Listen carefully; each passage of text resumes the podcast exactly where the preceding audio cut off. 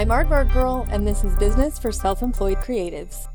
When you're self employed, you have to be adaptable. There's so many unknowns that come along with running your own business. And it's one thing to be prepared, to have a sort of backup plan, to have your savings put aside in case of emergencies, to understand that your business is going to fluctuate throughout the year.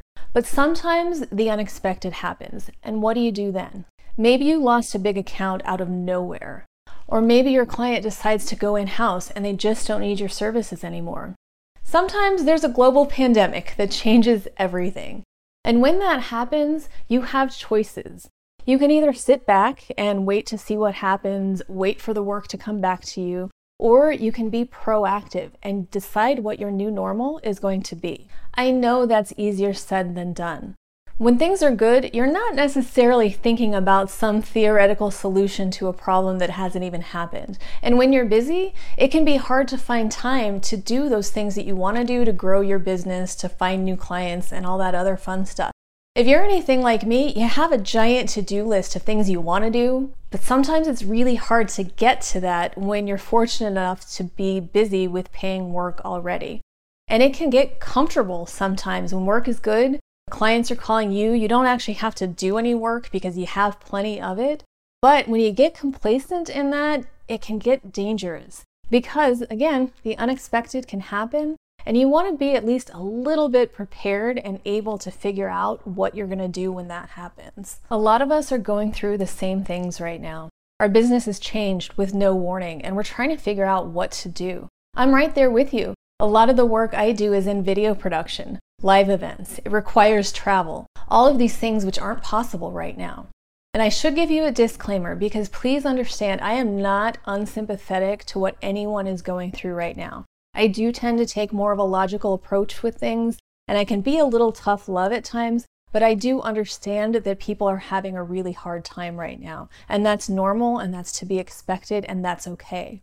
What I've been seeing a lot of these days are two different camps. There's this one side where people aren't really doing a whole lot of anything. They want work to come back the way it was, and they're just kind of sitting back and waiting to see what happens. Then there's this other side of people who are adapting.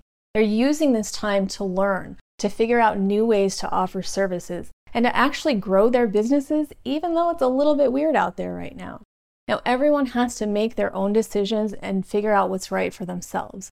But taking the proactive approach of adapting and expanding could really benefit you and your business when things do get back to normal, whatever normal might be. I've been fortunate because I've been working towards more of an online model for quite some time. Now, obviously, sometimes production requires me to be on set to make sure that everything is running smoothly, but most of what I do can be done from anywhere.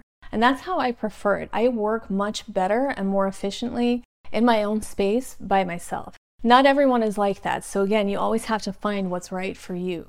Sometimes when you adapt, you also have to educate your clients about how to adapt. When they're used to doing things a certain way, it can take a bit of effort or finesse to get them to be open to trying something new. But sometimes you can show them a better way. When I started offering production services remotely, a lot of people thought I was crazy. You can't do production remotely, you have to be on set. But I've shown them that I can, and it actually benefits them.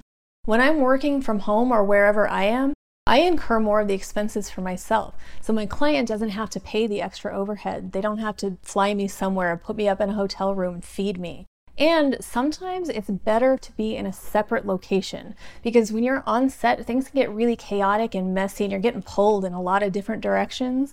And sometimes, if there's somebody on set that's dealing with all of those fires, it helps to have somebody somewhere else who can be really super focused on getting all of the other details under control.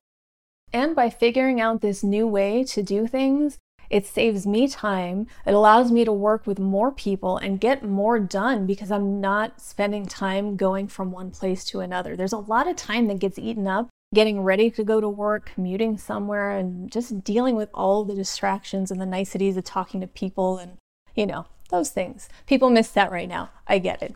Now, a lot of people have been coming around to Zoom and the idea of working from home, and they're finding that there are better and more productive ways to work. And that's what happens when you adapt, even when you're forced to adapt and it wasn't necessarily your choice. Sometimes, when you have to do things a different way, you find better ways of doing things, and you can continue to do things that way even when things recover or get back to normal.